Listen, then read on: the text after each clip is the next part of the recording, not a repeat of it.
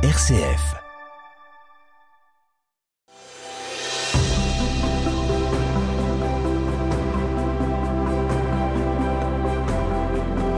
Bonjour à toutes et à tous. Avec les Lumières du Nord, je vous invite à aller au fond de la forêt de Soigne et rencontrer Jan van Ruysbroek, l'admirable.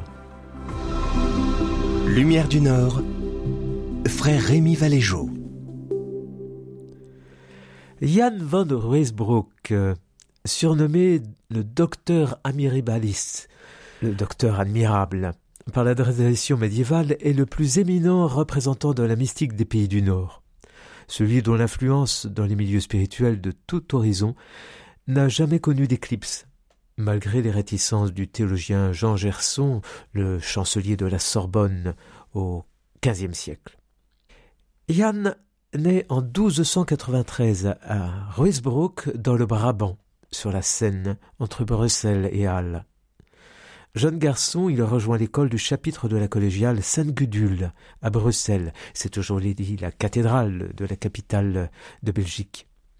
Et là, il étudie sous la direction de son oncle Jan Inkart, lequel meurt en 1350. Profondément marqué par l'entrée de sa mère dans un béguinage, ce qui n'est pas banal, Jan n'a de cesse d'avoir une attention à l'égard des béguines, appréciant ou cherchant à corriger l'expression de leur doctrine spirituelle. Il est ordonné prêtre et chapelain de la collégiale Sainte-Gudule en 1317 et il demeure au service de cette collégiale pendant 26 ans, célébrant fidèlement les offices et la messe sans jamais cesser d'assurer les œuvres de miséricorde. Il commence alors à écrire, menant une lutte acharnée contre la doctrine spirituelle qu'il juge hétérodoxe d'une certaine béguine bruxelloise connue sous le nom de Blois Marline lui reprochant d'avoir beaucoup écrit sur l'esprit de liberté et sur le très infâme amour charnel qu'elle appelait amour séraphique. En 1343, là des tensions qui traversent la société du siècle de la peste noire, et peu satisfait d'une vie de prière qu'il juge trop peu substantielle, alors que partout ailleurs dans les territoires du Saint-Empire germanique, nombre de prêtres, de chanoines et de religieux, dont des dominicains, se retirent dans des chartreuses, Jan van Ruysbroek prend la décision de se retirer avec son oncle, Jan Inkert, et un ami, Frank van Konenberg, dans la solitude de la forêt de Soigne, au sud-est de Bruxelles. Êtes-vous déjà allé dans les sous-bois de la forêt de Soigne? C'est un lieu merveilleux, on s'y perd, c'est un véritable désert pour l'époque médiévale. À l'image des déserts du Proche-Orient, la forêt sauvage représente le lieu de la solitude. N'hésitez pas à aller en cette forêt de Soigne, c'est l'une des plus grandes du nord de l'Europe. C'est donc dans l'ermitage d'un certain Lambert, à Gronendal, le Val vert ou Vauvert si vous voulez, que Jan van Ruysbroek et ses amis s'installent et fonde une petite communauté. D'ailleurs, Lambert ayant décidé de s'établir au Val désert de Botendal, les trois amis s'installent définitivement à Gronendal. En 1350, rejoint par Jan van Leuven, qui est devenu le cuisinier de la communauté, Jan van Ruysbroek et Frank van Codenberg prennent l'habit des chanoines de Saint-Augustin, dont ils adoptent la règle, et Maître Inkart, l'oncle de Jan van Weisbroek, décide de garder, lui, sa liberté. Jusqu'à sa mort, le 2 décembre 1380, Jan van Ruysbroek vit avec ses frères de vie religieuse un idéal de solitude, de silence, de contemplation, qu'il ressaisit dans ses ouvrages mystiques destinés à un public épris de réforme et de vie intérieure. Dans ses lettres et ses onze traités, dont le plus célèbre est intitulé L'ornement des noces spirituelles, Jan von Ruysbroek, fort d'une solide culture théologique, expose dans un langage simple, le tioua en l'occurrence, la langue vernaculaire, les mystères de l'union de l'âme avec Dieu, non sans consonner avec la doctrine des sept degrés de l'amour divin de Béatrice de Nazareth. Vous vous rappelez Béatrice de Nazareth qui consonne elle aussi avec le langage extatique des poésies de la Begin Advige d'Anvers. Inspiré par la poésie en usage dans les béguinages, le livre des douze béguines de Jan van Ruysbroek livre l'exposé le plus complet de son expérience du mystère divin. Il s'agit d'emblée d'une contemplation du mystère trinitaire, où les excès de langage de la mystique nuptiale sont comme corrigés par des expressions néo-platoniciennes dont la plupart sont d'ailleurs héritées de saint Augustin. Selon Jan van Ruysbroek, le mystère de l'union des personnes, du Père, du Fils et de l'Esprit, est d'emblée le mystère d'une unité de nature. Dès lors, le retour de tout être en Dieu, puisque tout être a pour vocation ultime de revenir à son principe, est une participation à cette unité originelle qui, en dehors du temps, est la vie même de Dieu. Tout être a sa propre vie originelle en Dieu, et sa fin ultime, selon le chemin qui est le sien, consiste à vivre in fine de cette vie d'unité éternelle et foncière.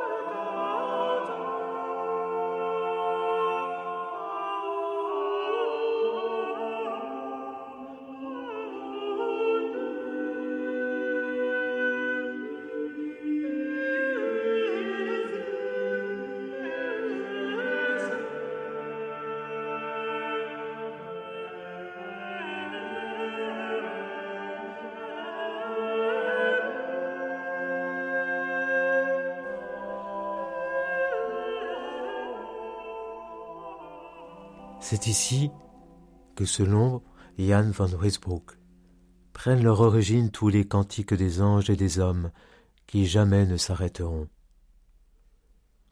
La première mélodie est celle de l'amour pour Dieu et pour notre prochain. Le Père nous a envoyé son Fils pour nous apprendre ce chant-là, car celui qui ne le connaîtrait pas ne pourrait se présenter au cœur du ciel, la scola cantorum des anges et des saints. L'art du chant lui manque, en effet, et il ne porte pas l'habit du cœur. Il devra donc toujours rester en dehors du cœur céleste. Lorsque Jésus-Christ fut conçu dans le corps vénérable de sa mère dans l'esprit, il chanta gloire et honneur à son Père du ciel, repos et paix à tous les hommes de bonne volonté. Les anges reprirent ce même cantique, dans la nuit où il naquit de la Vierge Marie sa mère. La Sainte Église en fait mémoire et le reprend tout particulièrement à l'occasion de ces deux fêtes. Car aimer Dieu et aimer son prochain pour Dieu, à cause de Dieu et en Dieu, voilà la voix supérieure et la plus joyeuse qu'on puisse chanter sur terre. La qualité et l'art de ce chant, c'est le Saint-Esprit. Le Christ, notre chantre, et maître de cœur, nous a chanté dès le début ce chant de fidélité et d'amour éternel, et l'entonnera à tout jamais. À nous de l'imiter avec tout ce dont nous sommes capables, à la fois ici-bas et dans le cœur de la gloire de notre Dieu. L'amour vrai et sincère est le chant commun que nous devons tous connaître pour aller au cœur avec les anges et les saints dans le royaume de Dieu. L'amour est la racine et la cause de toutes les vertus au-dedans. Il est aussi l'ornement de toutes les œuvres bonnes et la garantie de ce qui est visible au dehors. L'amour est lui-même sa propre vie et sa propre récompense. Voilà donc la première mélodie du chant céleste, que la sagesse de Dieu apprend par l'intermédiaire du Saint-Esprit à tous les disciples qui lui obéissent. Ensuite vient la deuxième mélodie du chant céleste, une humilité sincère que personne ne peut élever ni abaisser, car elle est la racine et le sol sans fond de toute vertu et de toute bâtisse spirituelle. C'est elle qui tient la dominante et indique la clé de tous les chants du ciel. Elle est en harmonie avec toutes les vertus, car elle est le manteau et l'ornement de la charité, la voix la plus douce, qui se chante sous les yeux de Dieu. Les errants sont si aimables et si attrayants qu'ils ont attiré et fait descendre la sagesse de Dieu dans notre nature.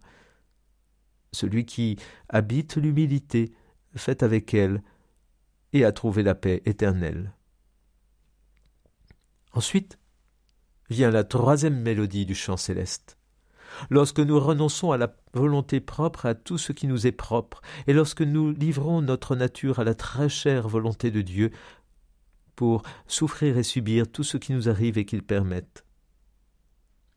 Le Christ sera notre chantre, celui qui entonnera le cantique, car il est le prince et le monarque de toute libre compassion qui fut jamais supportée par amour et en l'honneur de Dieu.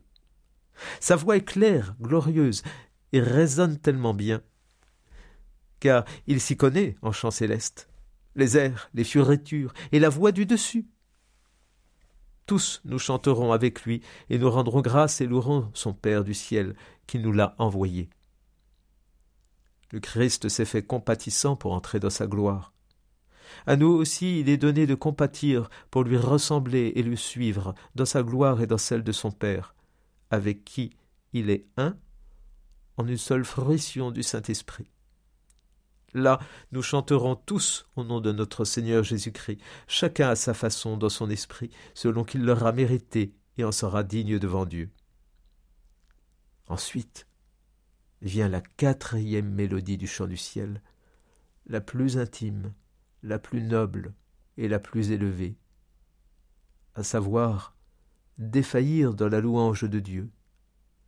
L'Esprit de Dieu réclame de notre esprit d'aimer Dieu et de lui rendre grâce et louange selon sa noblesse et sa dignité, en quoi tous les esprits qui aiment défaillent au ciel et sur terre. Ils s'épuisent à l'ouvrage et tombent tous en impuissance devant la sublimité sans fond de Dieu.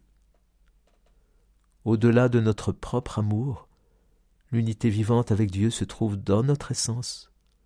Nous ne pouvons la saisir, ni la rejoindre, ni l'atteindre, elle se présente à toutes nos puissances, nous réclamant d'être un avec Dieu, sans aucune médiation, ce que nous ne pouvons accomplir, et c'est pourquoi nous suivons Dieu, jusqu'au dans le désœuvrement vide de notre essence.